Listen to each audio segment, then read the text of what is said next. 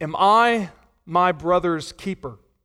I want you to think of the gall that it took for Cain to spit those words out at God when he, knowing what he had done to his brother. If you're not familiar, that line comes to us early in Genesis chapter 4. In the sped up biblical timeline, no sooner are we introduced to Cain and Abel, the first of Adam and Eve's sons, than we hear murderous Cain sarcastically uttering those words, Am I my brother's keeper? knowing full well that he had just murdered his brother. I don't know. Am I my brother's keeper?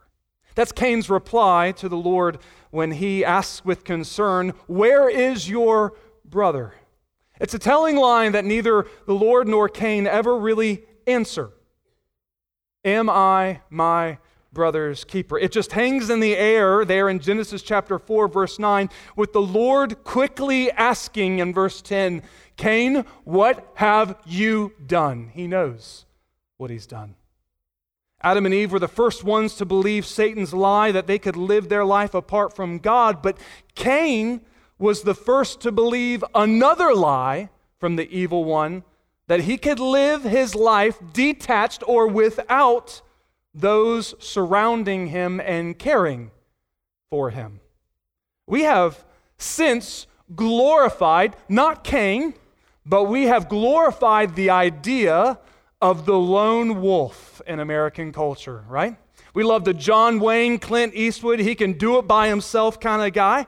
I don't mean that we've glorified Cain necessarily, but we have this picture of a rugged individual.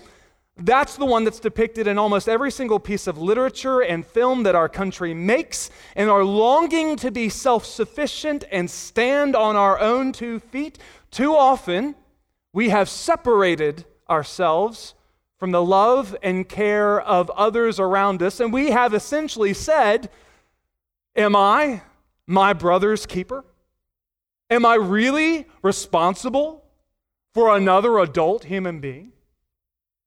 I know some of us get bored and bothered by a lot of statistics, but the numbers don't lie. This year, 63% of Americans claim to be Christians, but only 31% answer that they attend church regularly. 63% of Americans claim to be Christians, and only 31% answer that they attend church regularly. That is troublesome to me for a number of reasons. Number one, nowhere in Scripture do you ever find the picture of a Christian who does not have a relationship with the church. Read the Bible. You will not find a standalone Clint Eastwood Christian. Secondly, even solid Christians who are themselves faithful to the church, they've begun believing that a churchless Christian is an actual thing. And they'll say, well, it's not best, but I mean, who am I to say that they're not really a Christian? Go back to my first point of concern that nowhere in Scripture do you ever find a Christian who does not have a relationship with the local church. I challenge you on that. Prove me wrong. You've got the picture of strained relationships between Christians and the church.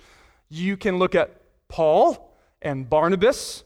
You can look at Galatians, the whole church in Galatia a picture of infighting and arguing. You can see the church's abandonment of Paul in 2 Timothy chapter 4. Okay, you can pretty much just see the strain between Paul and the local church all throughout the New Testament. But he has a relationship with the church. You'll find the picture you will not find the picture of the rugged individual in the Bible. And some of you will say, who were in your D6 Sunday school class this morning, you say, Not true, Corey. We learned about John the Baptist. That was a rugged individual, let me tell you. Camel's hair, leather girdle around. He ate honey and locust. I'll have one of those for lunch, thank you, not the other. With his camel hair and, and, locust diet, he was certainly an individual, but even John surrounded himself with disciples. Even John sought out a relationship and answers from Jesus. He may have he may have been rugged and he may have been unique, but John the Baptist was not the lone wolf that we have made him out to be. No one in Scripture is. Elijah tried to be, he thought he was, But the Lord scolded him for it, telling him that he had 7,000 other prophets just like him who had not bowed down their knee to Baal. He thought, I'm the only one who's standing for truth. I'm the only one doing anything. And God said, Are you kidding me, Elijah? There are 7,000 others just like you. You're not alone. Just look at our pristine example of Jesus. If anyone ever could have been the lone wolf, the rugged individual who didn't need a church community, it would have been Jesus. Do you agree? I think so. Yeah, look at how he lived. He surrounded himself with disciples. He often shared meals with people, and he never missed a Sabbath worship in the local synagogue, whether he was preaching or not. True, he had moments of solitude, but those were the exception and not the rule. In fact, so much of his teaching centered on how we ought to live amongst each other, forgiving wrongs, restoring relationships, never opting for a life of Christian monasticism where it's just me, just my family, and no one else. He never taught that, not once. If you need any more proof, just look at how Jesus died. Even on the cross, even on the cross, he is caring for the community around him. The criminal who's dying beside him longed to have a relationship with him. So, what does Jesus do? He welcomes him with literal open arms into paradise, into the kingdom of God. Mary is standing sobbing at his feet. So, as the good son that he is, he makes arrangements for his friend John to care for her. And then, in an act of selfless love and devotion, Jesus spent some of his final breaths doing what he would spend the rest of eternity doing, and that is making intercession on our behalf. He looks up to heaven and he begs the Father, saying, Forgive them, for they know not what they do. His whole life, teaching and death, was focused on the community around him. And the apostles followed suit. They did the exact same thing. In almost every single epistle in the New Testament, we have the author of Scripture confessing his love, not just for the Lord, but for his church too. And you can read universal and local church into that. In fact, Paul often writes about his longing to be with particular churches, particularly the local churches in Rome and Philippi. We don't have time to get into a word study of the word that's used here for how he longs for them, but suffice it to say that it means yearnings. It means a loving desire. It's a love letter from husband to wife. That is how Paul treats the local church. He longs and yearns to be with them. We simply do not have that kind of desire for the congregation in our modern churches today. We have become too civilized, too slick, too corporate, too standoffish in our church congregations. Those of you who know me well, you know that I detest mission statements and purpose statements and vision statements. I hate them. I have served on too many boards where we have wasted too many hours trying to come up with a catchy one liner that will henceforth tell us what we ought to do with our life. I hate them, can't stand them. Not saying they're wrong or immoral, just don't invite me to that party if that's what you're going to be doing. Not your guy.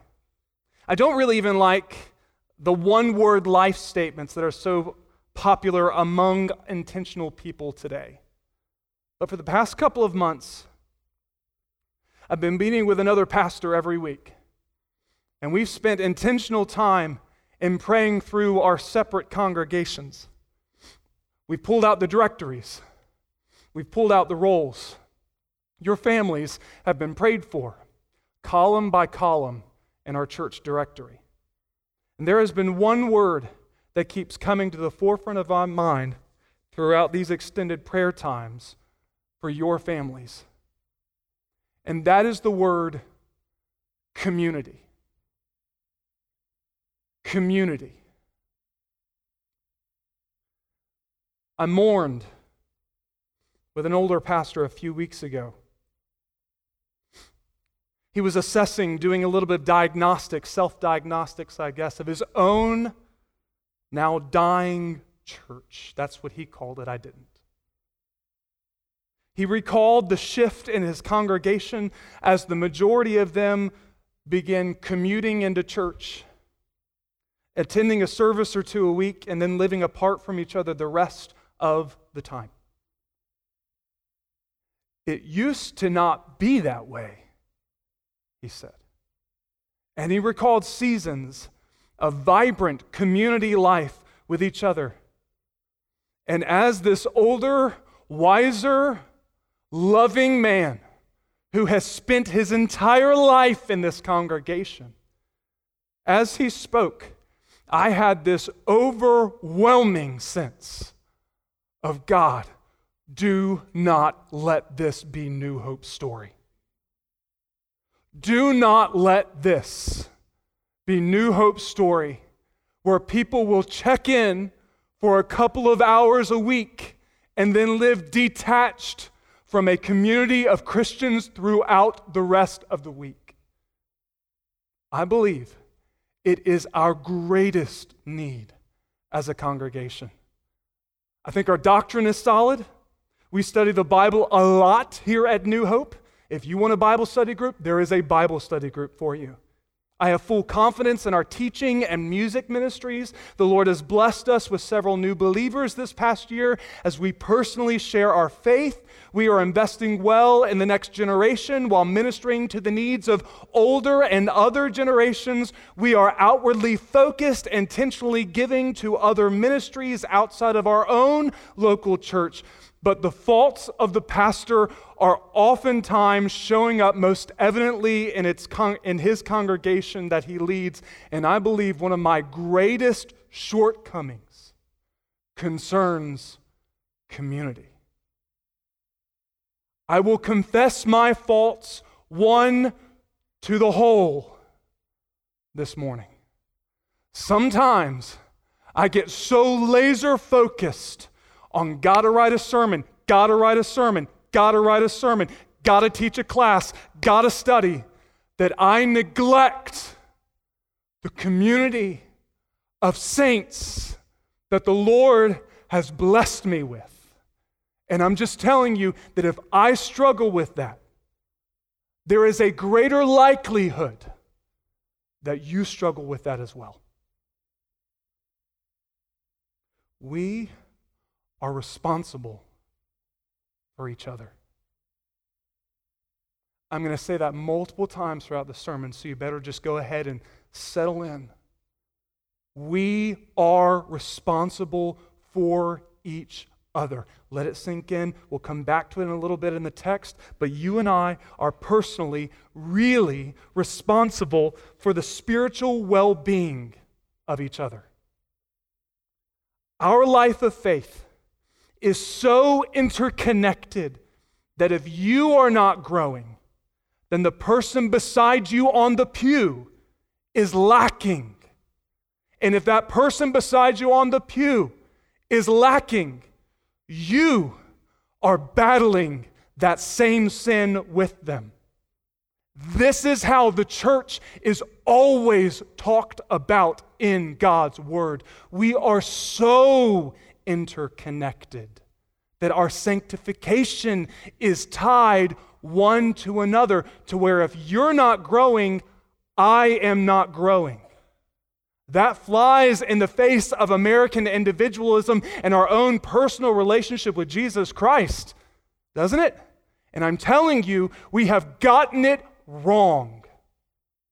Your life, my life of faith, are so closely intertwined that one cannot grow without the other, and one cannot die without the other dying.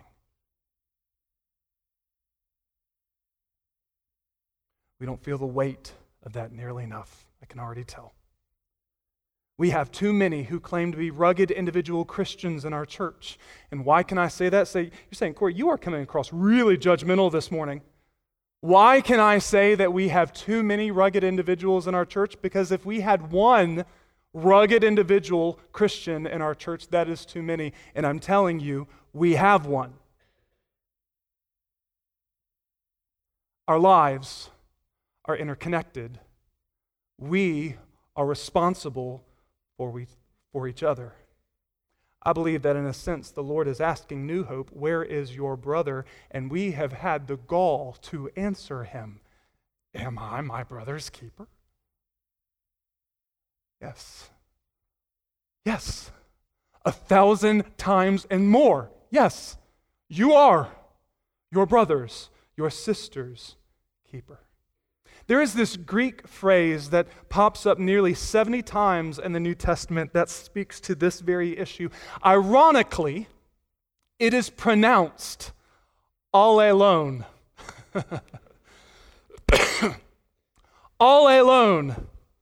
But it means the total opposite. It means one another. One another about 60 times in the New Testament text, when all alone is used, it involves some positive or negative command that Jesus and the apostles taught about our responsibility to and for each other. Because we are responsible for each other. I told you I would tell you that multiple times. I'm going to read off a bunch this morning, so that you understand just how important and integral these one another passages really are to our lives together. As I read them, you probably won't be able to read them on the screen because I've had to shrink them down because there are so many of them. But as I read them, I want you, I want you to do the soul searching, asking, Am I obeying God's word and how I live my life? One with another. Are you ready? Be at peace one with another. Do not grumble among one another. Be of the same mind with one another. Accept one another.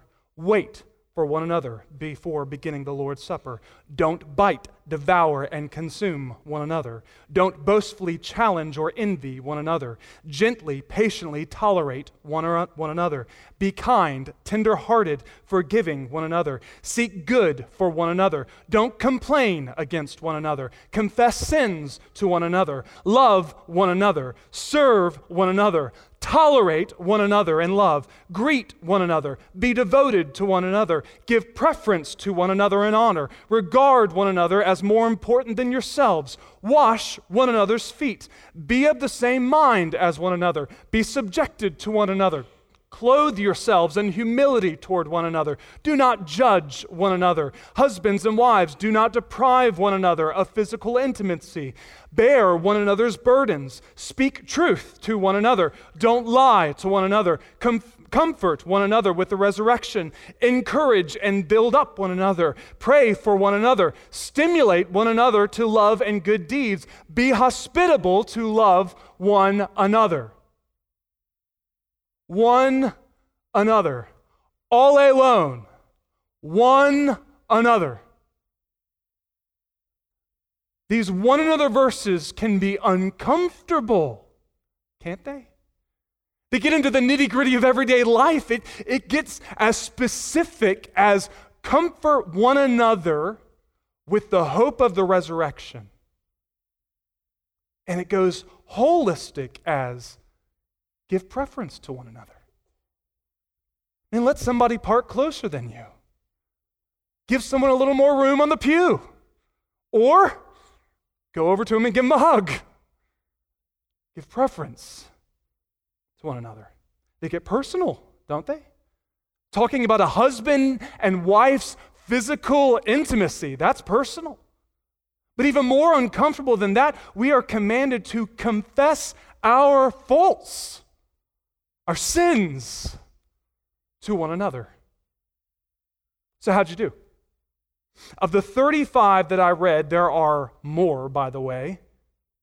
Do you feel like you consistently minister to one another in our congregation in these ways? When was the last time you washed one another's feet?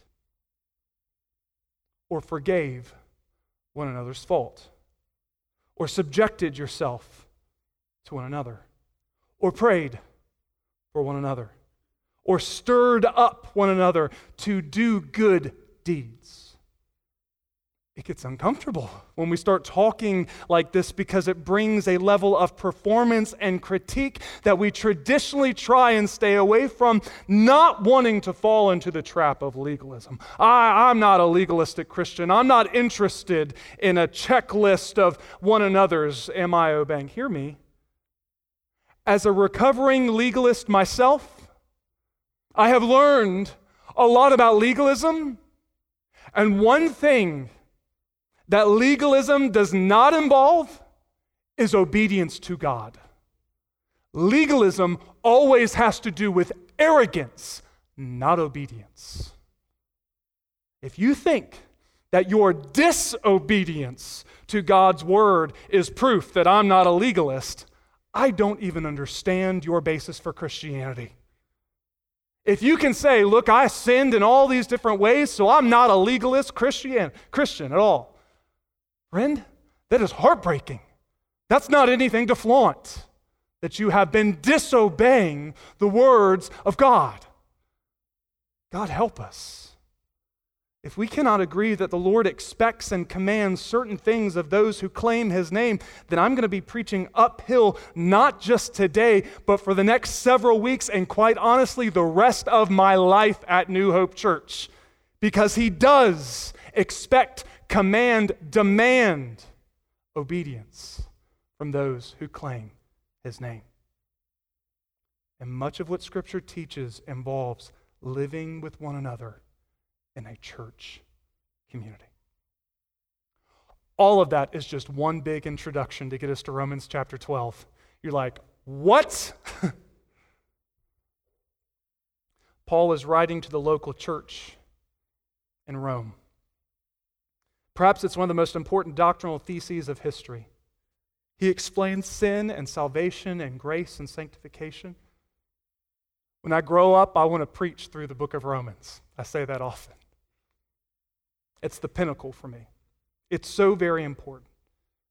But at the very heart of this theological treatise, Paul has a lot to say about the church and your relationship to the church. For I say, through the grace given to me to everyone who is among you, not to think of himself more highly than he ought to think, but to think soberly, as God has dealt to each one a measure of faith. For as we have many members in one body, but all the members do not have the same function, so we, being many, are one body in Christ, and individually members of one another. Paul recalls an image that he and the other apostles often use in describing the church. He calls us the body of Christ. Jesus, not living here on the earth physically as he did for those 33 and a half years, he left us, his church, to be his hands, his feet, his heart for the world. We are so familiar with this concept that it has worked its way into every echelon of our faith. Every single one. You'll hear it as a key point in most discipleship development programs. Find your place in the body of Christ. Where are you gifted to serve? What body part in the church are you? That kind of stuff. It is woven into a lot of our music, newer and older. I mean, I can just hear Mark Hall singing in his signature raspy voice If we are the body, why aren't his hands reaching? Why aren't his hands healing? Why aren't his words teaching? That was my rock version. But it, goes so much older than that. Recently, I came across a Chinese hymn. Not that old, it's from the early 1900s, late 1800s. It's written by a man named Witness Lee. I love that name. He chose that Christian name, Witness Lee. And it's sung to the tune of the well known hymn, The Church's One Foundation. Y'all are going to have to help me this morning, okay? Do we need to stand to sing? I told the choir, y'all need to help me because we're going to sing this song in just a moment. And one of the smart Alex in there said, Are we going to sing it in Chinese? No, we're not going to sing it in Chinese. it's been translated into English.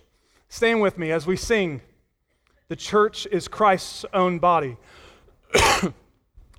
the church is Christ's own body, the Father's dwelling place, the gathering of called ones, God blended with man's race elect before creation, redeemed by Calvary's death.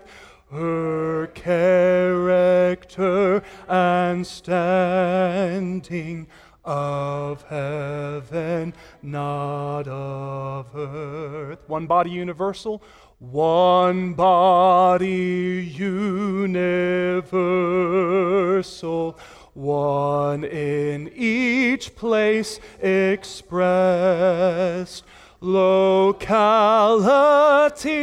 of dwelling, her only ground possessed administration local, each answering to the Lord. Communion universal, upheld in one accord.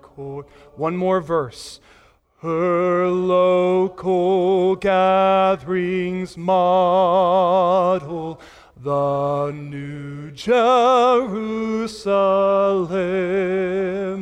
Its aspects and its details must show in all of them. Christ is the lamp that shineth with God within the light. They are the lamp stands bearing his glorious image bright. Way to sing a new song a cappella. You may be seated. There are seven verses total, so you're welcome that we only sang three. Do you hear what we just sang? Universal and local. We are familiar with this type of imagery, that we are members of the body of Christ. And it's comforting, isn't it? To think, I have a place in Christ. I have a place. Who did formerly not have a place, I now have a place in Christ. Less often, however, do we underline the fact in Scripture that says that we are members of one another. What exactly does that mean? To be members one of another. Well, based upon the text, it means equality, accountability, responsibility. Equality. Look at verse 3. For I say through the grace given to me to everyone who is among you not to think of himself more highly than he ought to think, but to think soberly as God has dealt to each one a measure of faith. Hear me. The Bible never condones a hierarchy in the church. We have superimposed corporate structures on the church of God, and it is nowhere seen in the Bible. Never. In fact, I think we have done the church of the Almighty Living God a great disservice in trying to make it out something that it is not. Hear me, I, I probably, maybe to an unhealthy degree, but too bad, whatever. I cringe every year when I have to file for the church a 501c3 stuff with the state claiming that I'm the CEO of this religious institution. I know that's just necessary paperwork, but I still hate signing my name to it. We do not have a president nor a chief executive amongst us. It's not me, it's not you. There is no such hierarchy, corporate structure in the body of the living God. In fact, every single time that any title is ever used in the New Testament to describe any kind of structure, it always involves service. Pastor might sound good, all it means is under shepherd, the dude who chases sheep all day. Pastor. Deacon, it means a servant, it means a table waiter, someone who gives you food.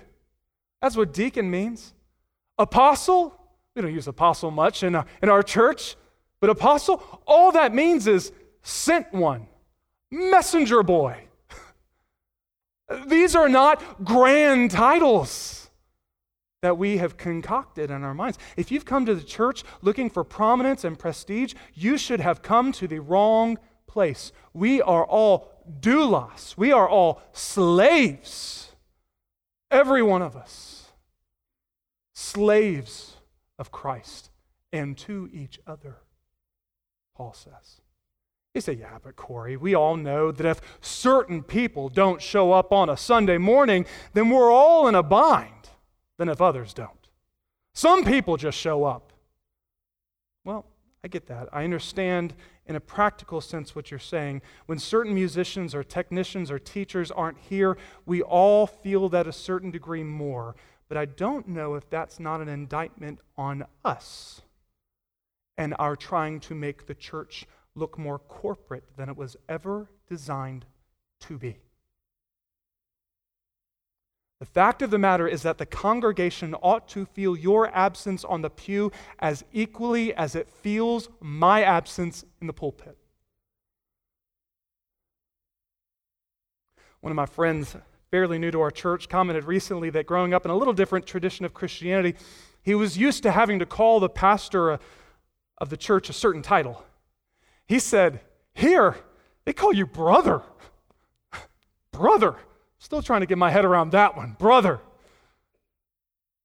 Members of one another. It means equality.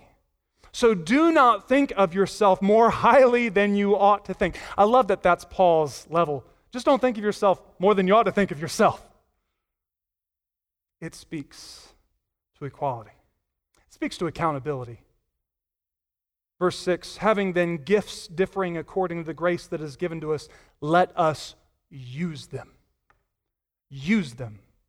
Every single Christian, without exception, has particular spiritual gifts which are necessary and needed in the local church.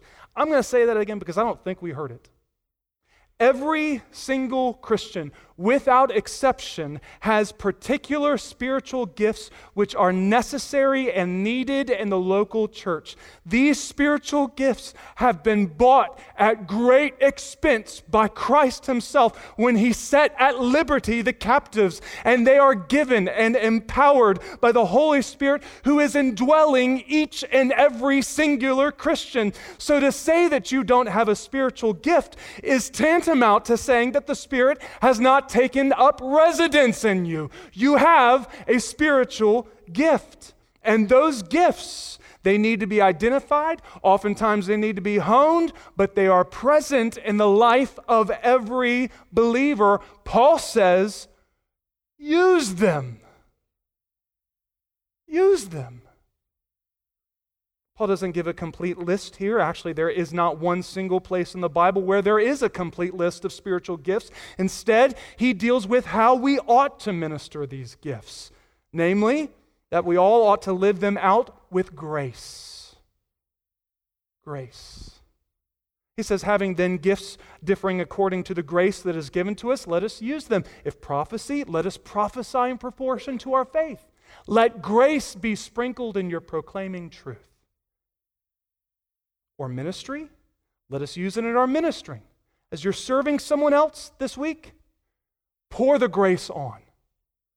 He who teaches, you just came from teaching your Sunday school class, or you're gearing up to teach your Awana class this Wednesday night, which is starting back again. Make sure that you teach before those kids with grace.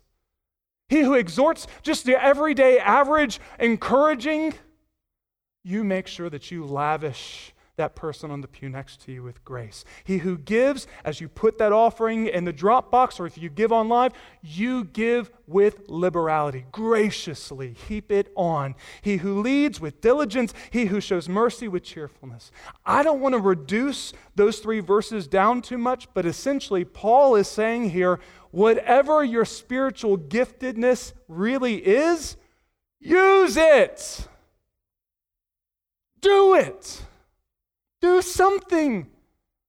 Christ died, rose, and set captivity captive to, to give you a gift. And we sit on a pew, not using it. We are accountable to each other. If you do not serve me using your spiritual gift, then I hurt. And if I do not serve you using my spiritual gift, then you hurt. You say, Oh, I'm not affected by you. No, you are. And I can all day long say, Oh, I'm not affected by that person. People are going to be people. I'm affected by you. I need you. At very least, your spiritual growth is stunted because we all grow together or none of us really grow. We are accountable to each other to serve each other. I know my time is short. It talks about responsibility. Similar to accountability, we are each responsible for one another. This, I think, gets to the very heart of the one another passages of the Bible. There is something in the way that Paul expresses it in verse 5, isn't there? When he says, So we, being many, are one body in Christ. And then he says, individually members of one another. Individually, separately, you're members of one another. He both deals with the individual aspect of Christian life and the communal aspect of Christian life. Each of us belongs to the other. Did you hear what I just said? You belong to another. Belong to another. Paul really gets into the nuts and bolts of this in 1 Corinthians 6 when Paul is detailing our life together as a church, and he makes a bold claim. A bold claim. He says, You are not your own. He actually asks in such a way Don't you know that you are not your own? This is Christianity 101. Paul says, You're not your own. You don't call the shots. You're Christ's.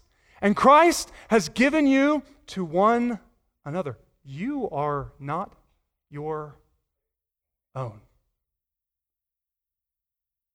He writes that in reference to sins that we are that are found among the body of Corinthian Christians. They had fallen into the trap of thinking that they're individuals and therefore, each one could do what she wanted to do without it affecting the other.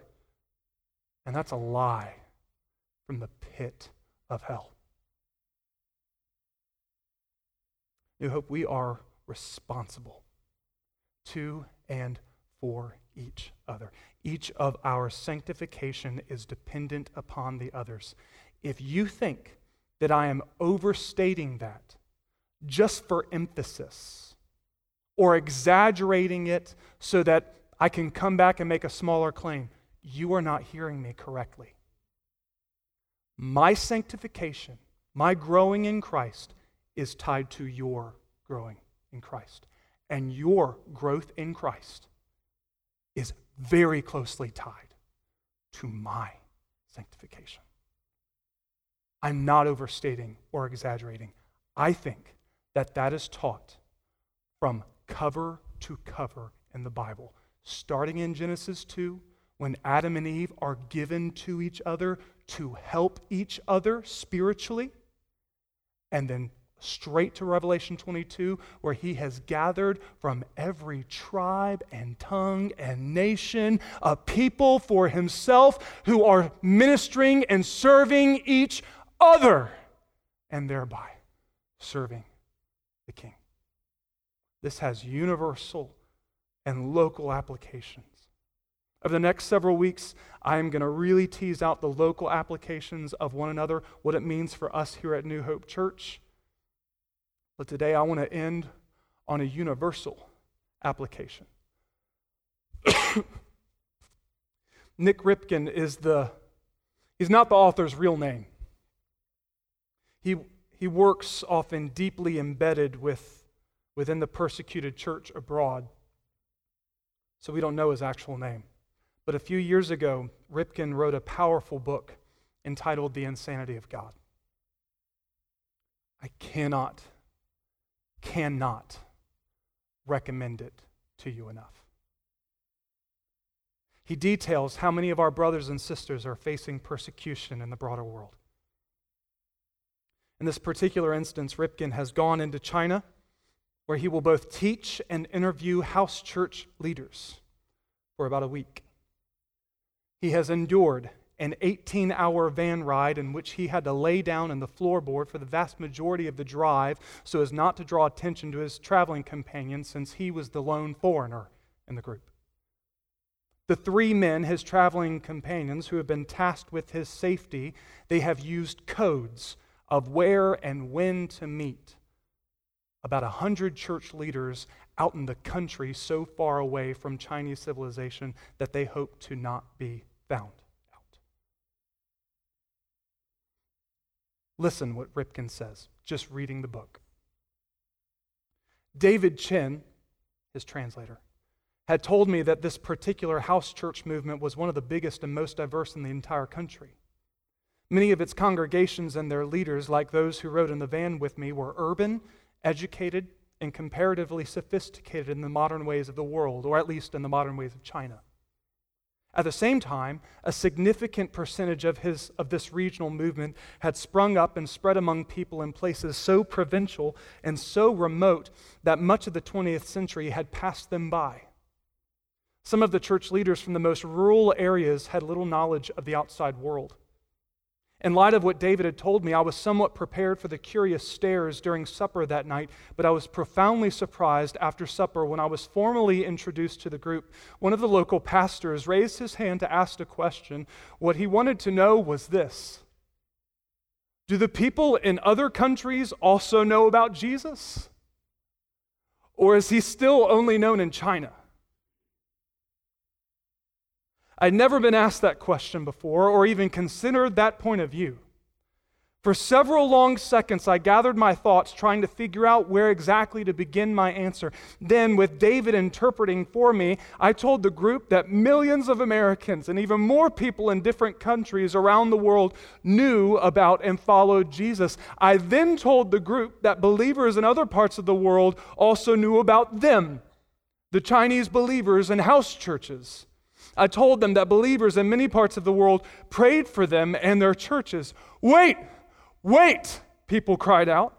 They could hardly believe what I was saying. One man responded this way You mean that people in your country know that we believe in Jesus? Do you mean that they know that some of us are suffering for our faith? Do you mean that they haven't forgotten us and that they pray for us? I assured them, Yes. We have always loved you, and we have never forgotten you. For a long time, we have prayed for you. It was a holy moment as these believers realized that they were recognized, remembered, and prayed for by fellow believers around the world. One of the younger women in the group asked, Since Jesus is known in other countries, are the believers there persecuted like we are? I told them about the experience of believers in two very oppressive Islamic countries. The entire gathering of house church leaders in the farmyard became strangely still. Just minutes before, they had been clapping and shouting and asking questions. Now, they were completely silent and still. They sat expressionless. I attempted to enliven the group by sharing about Muslim background believers we were close to people who had exhibited inspiring faith under the most oppressive circumstances, but there was still no movement and no more questions. When I told a number of such stories, I felt half dead myself. I lowered my voice. I said to David, That's it. I'm done. I'm drained. I have nothing more to say tonight. I stepped off the little stage in the middle of the compound and headed for the room where I was to sleep at six in the morning. At six in the morning, I was awakened by screaming and shouting outside in the compound. My first thought was that the security police had come. As my eyes adjusted to the daylight, I saw that there was no security police swarming into the compound. What I saw were those Chinese house church leaders and evangelists scattered among the farmyard, either lying or sitting on the ground, crying, screaming, and yelling hysterically, or so it seemed to me. Many of them were pulling their hair or clutching at their clothes. I spotted my friend David across the way. I rushed over to him. I demanded to know what in the world is going on. And he told me to be quiet and listen. You know I don't speak a word of Chinese, David. Uh, what do you mean, just listen? Again, he insisted, just be quiet, Nick. Before I could protest again, he took me by the arm and began to walk me among the people who were crying and screaming. Because I was now silent, I actually began to hear and recognize the name of the two Muslim countries that I had told them about the night before. The names of those countries were being repeated again and again in passionate and anguished prayer.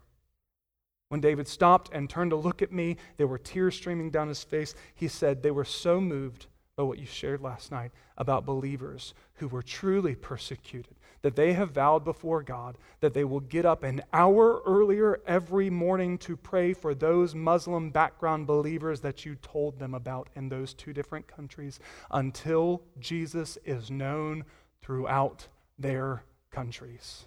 In that instant, Ripken writes, I could see why the number of Chinese believers had gone from a few hundred thousand to perhaps hundreds of millions. If you are wondering what it means to be a member one with another, that is it. This is the body of Christ. You have a place in it, bought by the blood of Jesus Himself, giving you a gift to serve in and among the Christians here at this local church. Use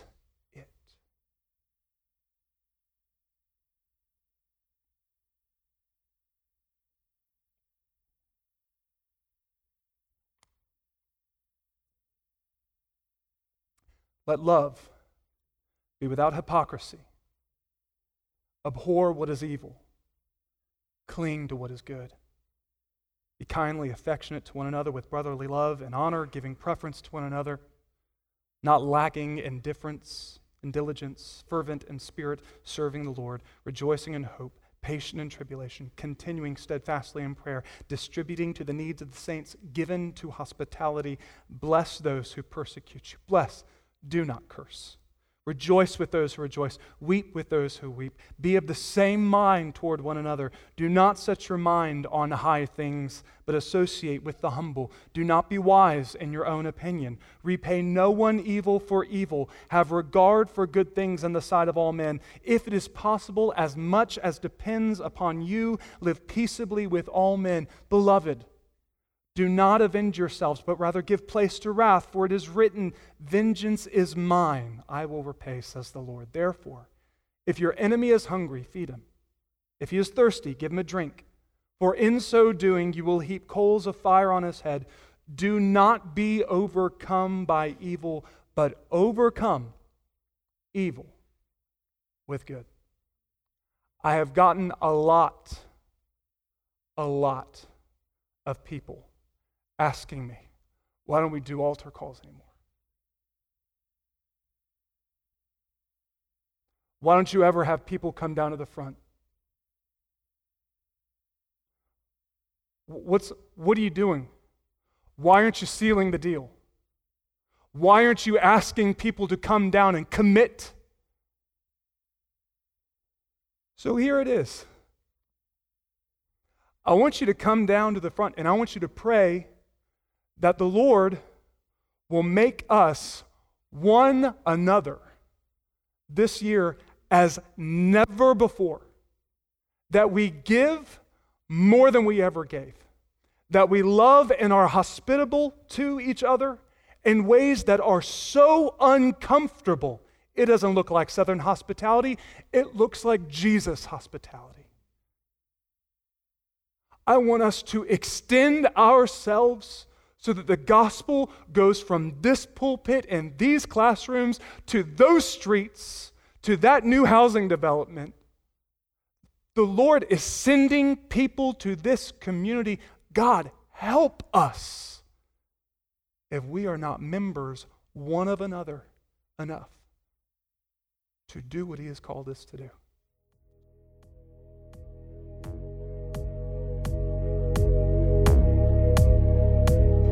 Thanks for listening to New Hope Church's podcast. If you would like to listen to more content from our church, follow us at newhopefwbc.com.